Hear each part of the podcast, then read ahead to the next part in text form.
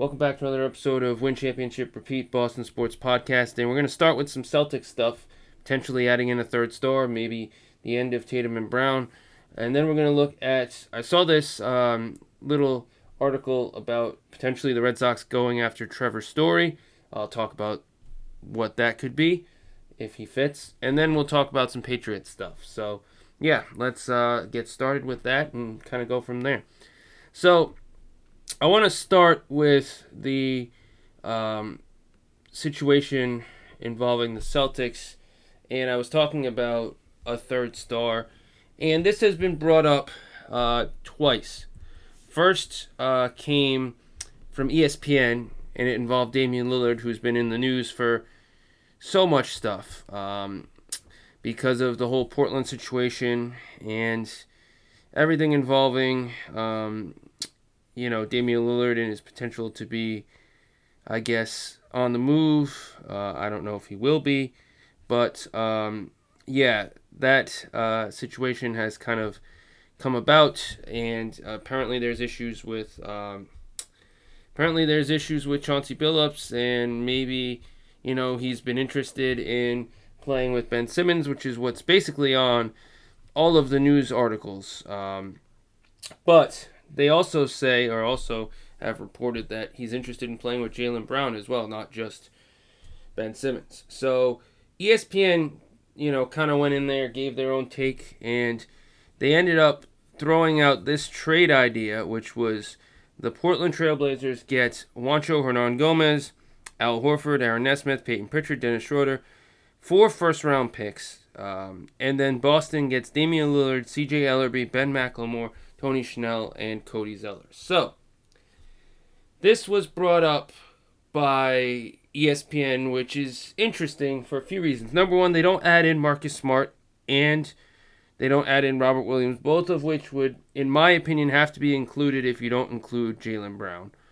And number two, I just don't think that while the Celtics would take this in a heartbeat, I don't think other teams would, uh, or at least I don't think Portland would take this, right? If they're not really interested in trading Damian Lillard for Ben Simmons. Why would they do some sort of a deal around basically Payton Pritchard, Aaron Nesmith, Dennis Schroeder, and a bunch of draft picks? I mean, you assume if Damian Lillard joins in, the first two picks here are going to be in the 20s because Damian Lillard, Jayson Tatum, Jaylen Brown, Marcus Smart, and Robert Williams, that team's not losing. But when you get to 2026, it's top 10 protected then top four protected, then it's unprotected in 2027, and the pick in 2028 is top four protected in 2028, and if uh, it doesn't convey from the 2026 protections or whatever, um, then it becomes a, a second round pick in 2028. So, I mean, you might not be getting really too much out of that. This doesn't seem like it really works that much if you're a Portland fan. Obviously, I like it because the Celtics they make out like bandits, but it just doesn't seem like that's really something that um, is going to work uh, if you're a Portland fan. I also like to point out that of the young guys, they get Nesmith and Pritchard, who I think are the worst of them. I think Romeo Langford, Grant Williams, uh, and Robert Williams all have a better projector trajectory than Nesmith and Pritchard, in my opinion. And apparently, um, ESPN analyst Kevin Pelton made the case why the trade could work for the Celtics and the Blazers.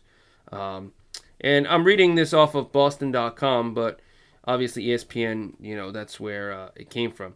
So here's what Pelton said From Portland's standpoint, the deal makes the most sense as the start of a full rebuild. Although the Blazers get a pair of 20, 20 first round picks uh, in Pritchard and Nesmith, latter returning to his hometown. Um, the bulk of the value is up to four first round picks over the next seven years. At least one of those would come beyond the scope of Lillard's current contract. They could create huge cap space flexibility in the future. Horford's 26.5 million salary next year is guaranteed for 14.5. Hernangomez 7.5 million is non-guaranteed next year, and Schroeder uh, contract expires. Dealing so many picks would be a huge risk for the Celtics, but Lillard would be the kind of playmaker they haven't had since Kyrie Irving. Um, and uh, In order to make up for losing Horford's size, the Celtics could expand the trade to include guard Josh Richardson to get forward Larry Nance. So, at the end of the day, I just don't see this happening. I do see potentially a Damian Lillard swap going to Boston, but I don't know if that's actually going to happen with this sort of deal. Now, Colin Cowherd on his uh, FS1 show two days in a row talked about the Celtics and Damian Lillard and how he thinks it's a perfect situation. He proposed the trade Marcus Smart and Jaylen Brown straight up for Damian Lillard because the Trailblazers get a young small forward, they get a point guard who can actually defend and you know can do a lot of those things that you know Damian Lillard can't do.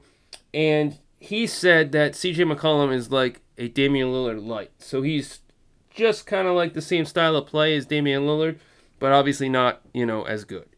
So you would have Marcus Smart in there, Jaylen Brown, you'd have uh, CJ McCollum. I don't know if they would decide to potentially get rid of Norm Powell or stick with Norm Powell somewhere in their rotation. But, you know, I think that's a little bit more of a idea that the Celtics can get behind. And I think that's a little bit more of an idea that the Trailblazers can get behind because they wouldn't really be rebuilding, they would be retooling, and they'd be getting stuff that helps them in a bunch of different ways. And so I think that's more of a manageable situation for both sides, where the other trade from ESPN seems a little outlandish from the Trailblazers side. Yes, they get rid of some cap space, but I don't see that being something that they're 100% invested in doing. They kind of would want to retool a little bit. And Colin uh, Cowherd also mentions from the Celtics side of things, Damian Lillard doesn't have to be the number one guy like he is in Portland. Jayson Tatum can do that on you know any given night, and so can Damian Lillard. Damian Lillard could be the one A, he could be the two on some nights. They could both have 40 point games. Jayson Tatum's great. He hasn't really shown too much in terms of leadership skills, because I do think Marcus Smart and Al Horford kind of take over the leadership skills. Damian Lillard's about as good of a leader as you can get. You would also get to keep Robert Williams. You would also get to keep um, Al Horford, who's a great leader for this team. You would have the ability in the future to clear the deck of a lot of contracts because you would have Jaylen Brown, who's gone. You would have uh, Robert Williams, who's still there and makes 11 million, but he'd be outside of Tatum and Damian Lillard the biggest contract you have to deal with long term. So I mean, I think that's a better deal, the one that uh, was brought up by Colin Cowherd, which could easily take place if they actually want to move on from Damian Lillard. Obviously, they've said no to any sort of uh, Damian Lillard trade for Ben Simmons, but I don't know if they would be as uh, exclusive on a Jaylen Brown trade because Jaylen Brown's a better player at this point. He's actually someone who's playing right now, and he's not unhappy with his situation.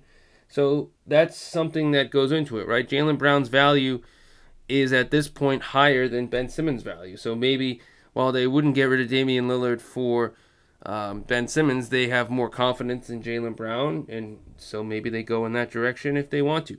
I was reading something. This is ClutchPoints.com, uh, but uh, Jake Fisher kind of put this out there from um, the Bleacher Report, which um, Bleacher Report has been known to put a lot of uh, different uh, trade articles up. That some of their trades aren't always the greatest, but um, that's something. So, according to uh, the reports, it could be a breakup of Jayson Tatum and Jaylen Brown partnership. So, uh, according to Jake Fisher, certain developments within the team over the past few years could eventually lead to the Celtics deciding to pull the plug on the Tatum Brown duo in Boston. This is an actual quote. Um, this, uh, I guess, uh, was Sirius XM radio.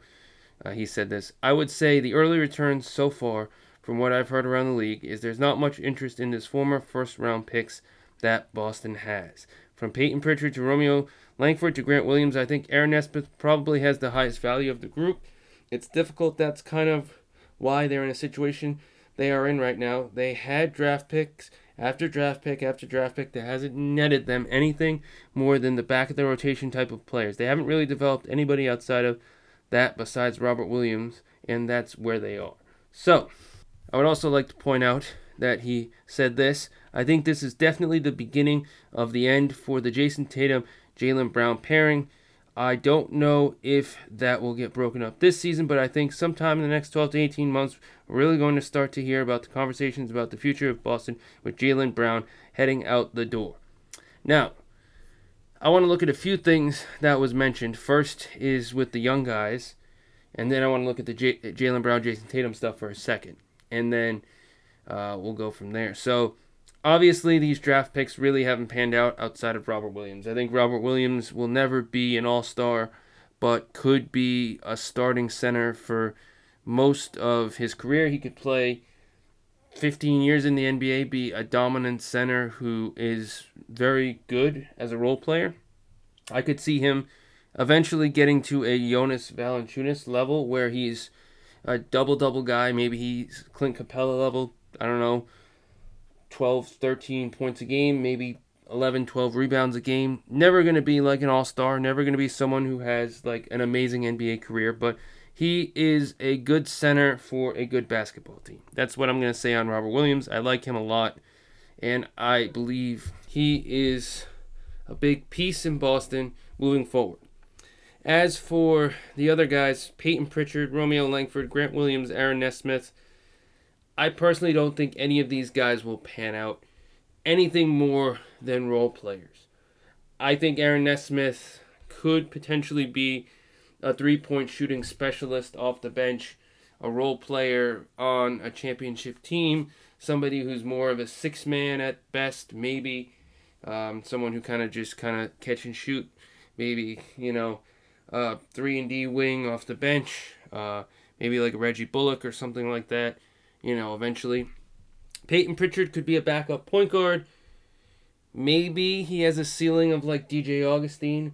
More likely, he's someone like a Michael Carter Williams. Romeo Langford, I think he could be, you know, off the bench. Maybe just kind of a bench wing. Maybe could be a Wesley Matthews, or maybe he could be, you know, someone like a Kendrick uh, Nunn off the bench, or uh, Kent Bazemore is probably more where I see him ending up. And then Grant Williams to me is more of just a backup. Uh, I don't really think there's too much coming from him. I think he could easily be sort of your backup power forward long term for any team. I just don't see he has a ton of a future, which um, I think the Celtics had a ton of draft picks and you know, obviously Tatum and Brown hit, but after them it kind of flopped a little bit, and they had so many draft picks that it just um, it really didn't pan out um, at the end of the day for the team. And I'll just kind of go through and run through the numbers. So, just in recent their draft picks, they had Aaron Nesmith, Payton Pritchard, and the 30th pick, which was traded for um, a few second round picks. Desmond Bane was drafted. He looks pretty good from Memphis. The Celtics, I think, tried to move up and couldn't get anywhere. Uh, yeah, three draft picks. It doesn't really work for them at all. We also have the following 2019 season in which they had Romeo Langford, which uh, was pick number 14. They had Matisse Thybulle, which was the 20th pick, which they made a trade um, in that one and uh, I think that's where they got the pick from the Memphis pick or the pick they traded with Desmond Bane. Um, that was from uh, Philly, um, and so there's that. Um, and he wasn't. He's obviously not there. And then Grant Williams, uh, right there. So at that time they had three first round picks. Really, nothing came of that. Then we slide down to 2018 where they just had one, which was Robert Williams. Uh, Jayson Tatum was 2017, nothing wrong there. Then we go to 2016, where there was Jaylen Brown, which I'm happy about that. But they also had Guerschon Yabusele, Ante Zizic, and by this point, so many other draft picks that they could have traded to maybe do something better. Instead of having the 16th pick and the 23rd pick, they could have moved up and potentially had a pick a little bit closer to where they were at number three, and two top 10 picks would have been a lot nicer.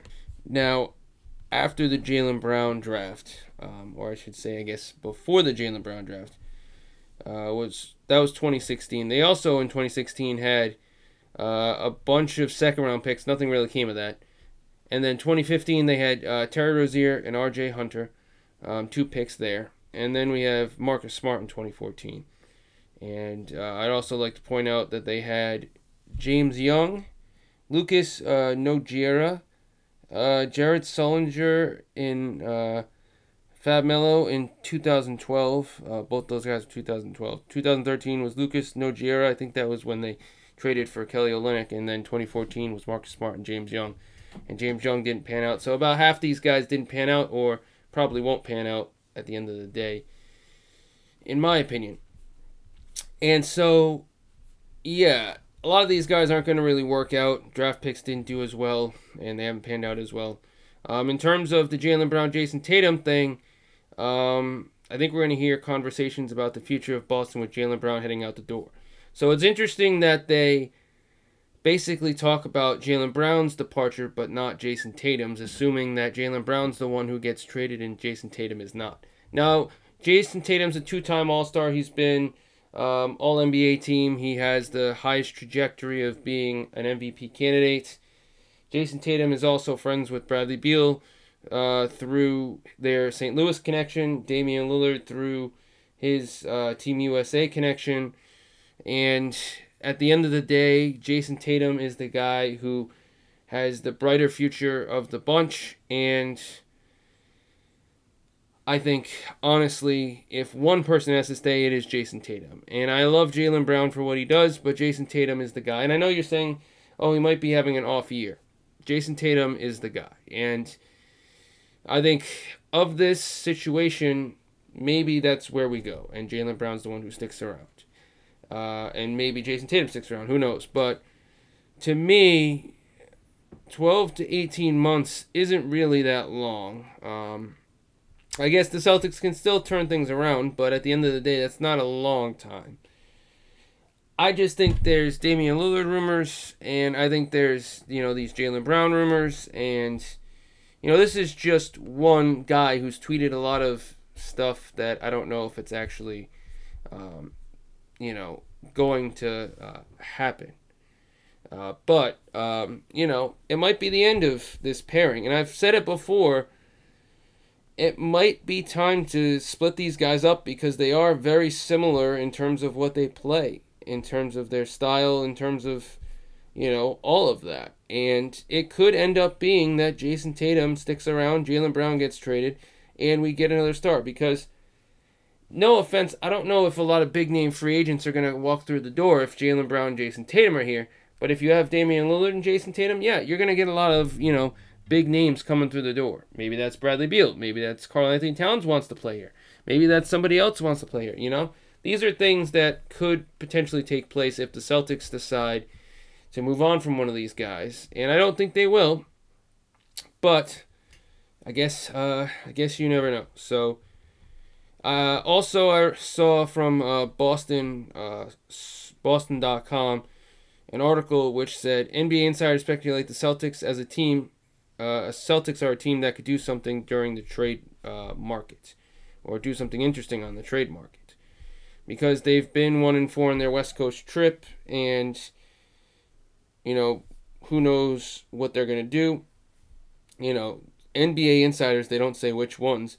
Uh, speculate the Celtics as a team who could be active on the trade market, especially with free agents who were signed over the offseason eligible to be traded beginning on Wednesday.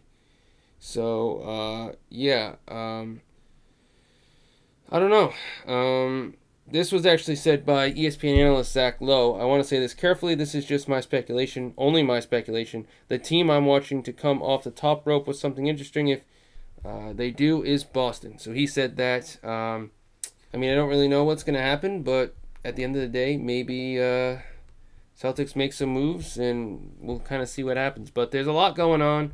Maybe the Celtics get involved with the Pacers on some of those players that, uh, um, you know, I think uh, potentially could uh, end up, um, you know, could end up trying to make a trade for Sabonis or Miles Turner or one of those guys. Who knows? But I guess we'll kind of wait and see where they go from here. So that's about as much as I got on them. Um, obviously, when more news comes, we will look at it. Let's go to the Red Sox for a second, and um, this is uh, first is an article that came out about one day ago, which actually is from Boston.com as well. Um, and this one, uh, here's the title Could Trevor Story sign with the Red Sox? Multiple experts believe it's possible. Maybe the Red Sox can give him a place to stay in 2022 until he gets back on his feet. Now, I think Trevor Story is a good shortstop who could, in theory, transition to second base.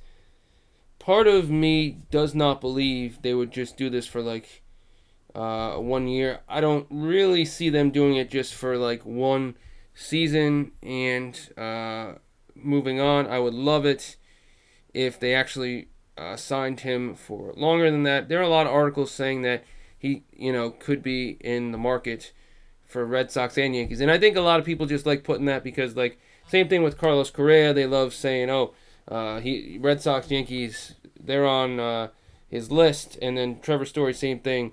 Um, you know, oh, he could be on the list. Uh, Boston Sports Journal uh, put out an article uh, a few days ago, and the title is "How Well Would Trevor Story Fit with the Red Sox?" Um, and um, he talks about why why it would make uh, sense um, because uh, they're exploring various ways to improve, and that sometimes adding an area of perceived strength, in this case, the left side of the infield, could be an avenue they take. We have enough flexibility and versatility with our roster that gives us, you know, flexibility. That's what Chaim Bloom said. He could fit in at shortstop or second base. Um, and so honestly, I think he would be a good fit here. I think there's a lot of different guys out there in terms of uh, shortstops who could potentially play second base. And one thing you got to do in a time when there is a lot of positional uh, players out there for a certain position, you got to go out there and get that and then make it work, right? If you get one of these big shortstops and you get Trevor Story in there, you can find a way to make it work, whether he plays second base, whether Xander moves to second base there's ways to make this work. It's not, you know, something that you have to just say, okay, um, you know, he's coming in here, we're going to get rid of Xander, or we're not going to go after him because he's a shortstop, right? You can find ways to make things work, right? And I think they need to go out and get someone like this because of the fact that this season, you know, this offseason, there's a lot of shortstops available. In 2021, he had 132 hits, 24 home runs. He had a batting average of .251 88 runs, 75 RBIs, 20 stolen bases.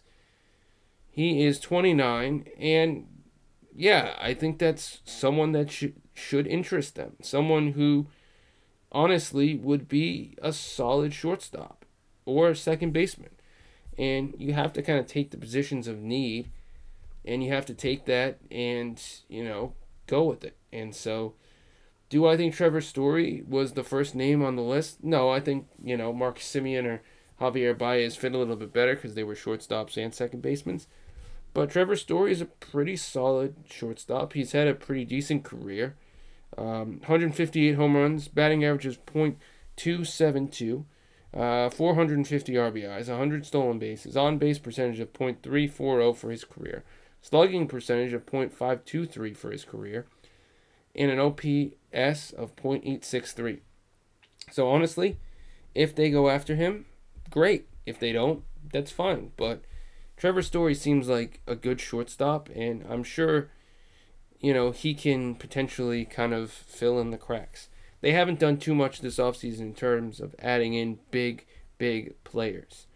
You know, I just don't really think they've done that. And this could be exactly what they do.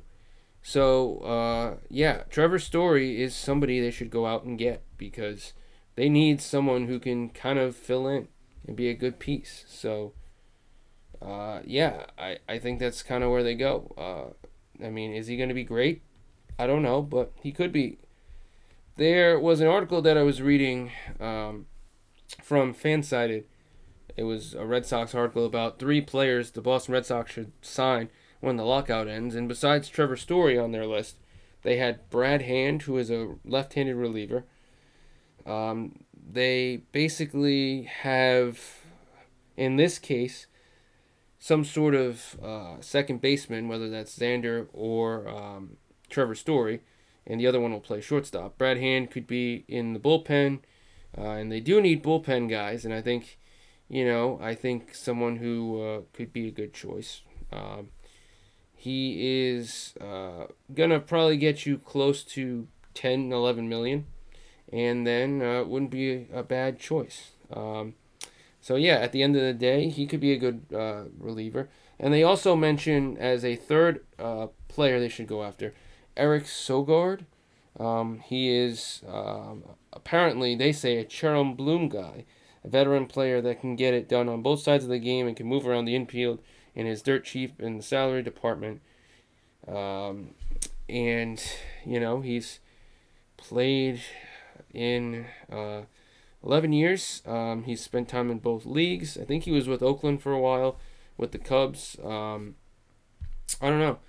I think uh, you know Sogard could come off the bench and basically be a bench piece. Let's say they move on from Christian Arroyo and trade him away. Let's say they sign Trevor Story. Maybe Sogard comes in and plays, you know, the bench role as sort of your Brock Holt do it all infielder, uh, whether that's second base, third base, shortstop. You could argue that's something they could do, and maybe he'd be a good piece there. I don't know. But if they want to go big, which I do think they need to go big, Trevor Story's their guy. I don't really see this being too much of an issue, and that's where they should go. So, uh, yeah, you know, I think that's uh, where we are. So, final thing I want to say on the Red Sox is Big Poppy gets the Legacy Award in Boston, and um, I guess uh, recognized with the Baseball Legacy Award at the New England Sports Museum annual The Tradition event. So he is a big part of Boston, and um, I guess this is his first year also that he could be eligible for the Hall of Fame. And I want to talk about something because it's important to note. He is somebody who was um, basically uh, in some trouble during his career for uh, steroids, even though it wasn't actually like proven. Um, there was, um, you know, reports that he might have done steroids, and so if that being the case, obviously, um, he may not uh, get in on his first ballot of the Hall of Fame. Even though I think he's obviously the best designated hitter of all time and is well deserving of being a Hall of Famer.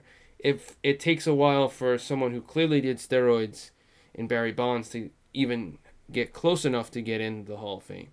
I would honestly think David Ortiz, despite being sort of this fan favorite, I don't know if he would get in, right? A Rod, I mean, he's also up, and there's a good chance that A Rod probably doesn't get in right away.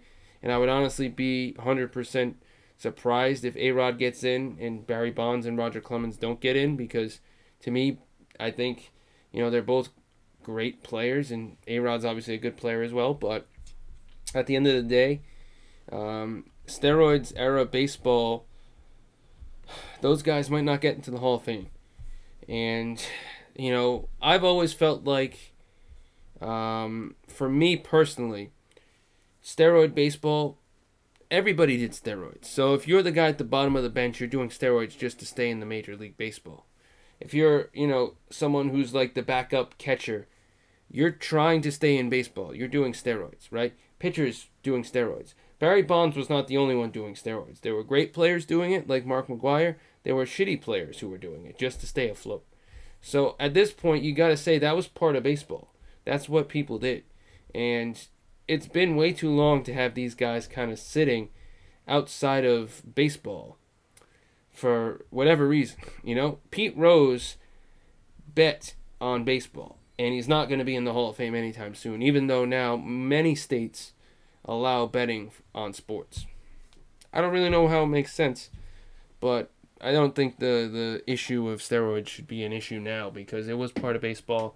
And if you're complaining about these guys doing steroids, that's not a big issue because everyone probably did it, or most players probably did it. So, you know, it is what it is. Um, I hope Ortiz gets in. We'll see what happens.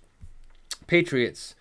So, um, I was looking at an article and it looks at NBCSportsBoston.com. Uh, it grades the draft picks from 2020 and 2021. Um, I saw this and I just want to look at it for a second and go from there. Um, and so in 2020, their first choice was Kyle Dugger because I believe they traded down um, in this one. Uh, surprisingly, he's doing pretty good. He was a um, second uh, round pick, but he was also a Division two uh, safety, which, uh, uh, yeah, that's something. He's been very good in a big part of their team, and they gave him an A minus, and I'd probably give him the same because he's been pretty solid. Then there's Josh Uche, who was second round pick, 60th overall. Um, B minus is what they gave him. I mean, he had a great start to the season, kind of slowed down a little bit.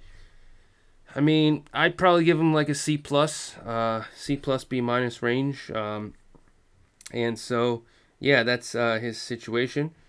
Uh, then the next pick was Ar- Anfernee Jennings, who was third round, 87th overall. Um, I guess uh, he was on a season-ending injury, so I'd probably just give him like an F because he hasn't done anything this season, anyways.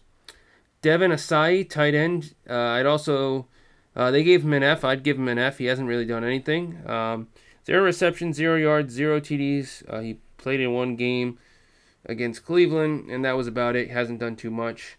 Uh, Dalton Keene was a third round pick, 101, and he got an F as well. Obviously, um, same situation. Um, hasn't done too much. Now they have Hunter Henry and Jonnu Smith. They have no use for him. Fifth round pick, 159th overall was uh, the uh, I think he was the racist uh, Justin Rohrwasser. He was waived. Um, he hasn't even kicked for the team uh, at all, and they wasted the pick. He gets a big fat F and is probably the worst on this list at all. Then we got uh, guard Michael Onwenu. A minus is what they gave him. He was a sixth round pick. Um, he has seven starts in 2021. Um, he actually is pretty decent um, and uh, hasn't been one of the worst players out there, and he looks like someone who could have a good future with this team. Then we have sixth round pick offensive tackle Justin Herron, B minus is what they gave him, um, and he 12 games played, four starts. He's kind of filled in when Trent Brown issues, um, and yeah, I'd give him a B. He's been pretty solid. And then there's sixth round pick, 204 overall, Cassh Maluia. Um, and uh, basically, he was released by the Patriots and signed with the Titans to be cut. So, no, nothing on him. And then, uh, seventh round pick, 230th uh, overall.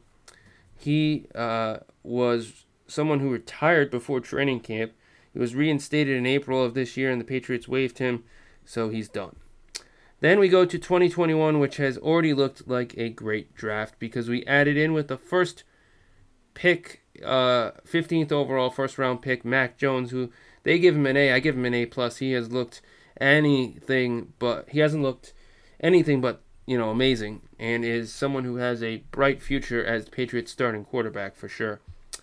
We got Christian Barmore, second round pick, uh, 38th overall, 31 tackles. Um, 16 solo, uh, and two passes defen- defensed in 13 games.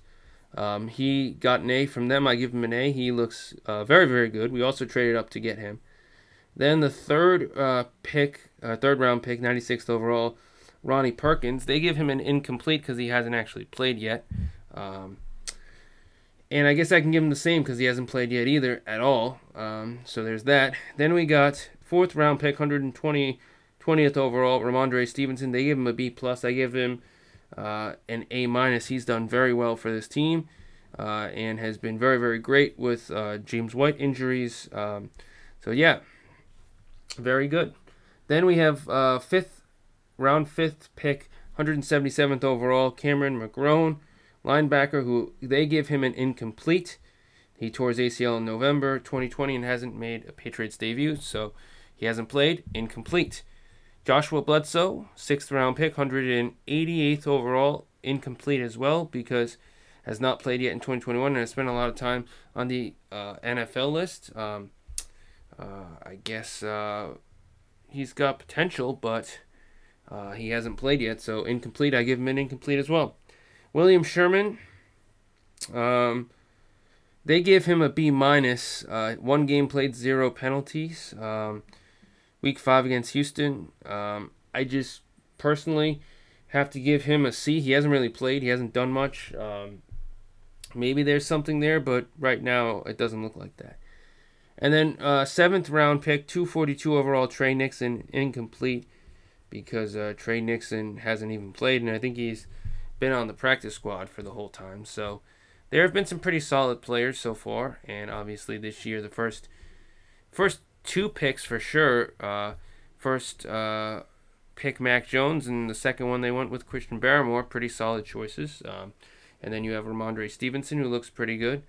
Um, Patriots are in first place, obviously winning against Buffalo in a very, very good game, and then they go into the bye week before they play the Colts. Um, Patriots have a very important job, which is to keep Jonathan Taylor uh, from actually doing something in this game. Uh, so we have to obviously uh, hope that uh, their run defense is very good because, um, you know, their passing is not as good. So in the game against Buffalo, there wasn't a lot of passing to be done and the Patriots limited uh, their running, and it worked. In this Indianapolis situation, they don't have the greatest wide receivers compared to the running game, so they got to keep the the run game in check. And the Colts maybe something works, and maybe they move on. So, yeah, uh, Patriots uh, got a week off. Hopefully, they can prepare and watch film and see what's going on and uh, they'll definitely be watching the Indianapolis Colts this week to see how they play against their matchup. And yeah, that's kind of where they're going to be. And we'll see where they go from here.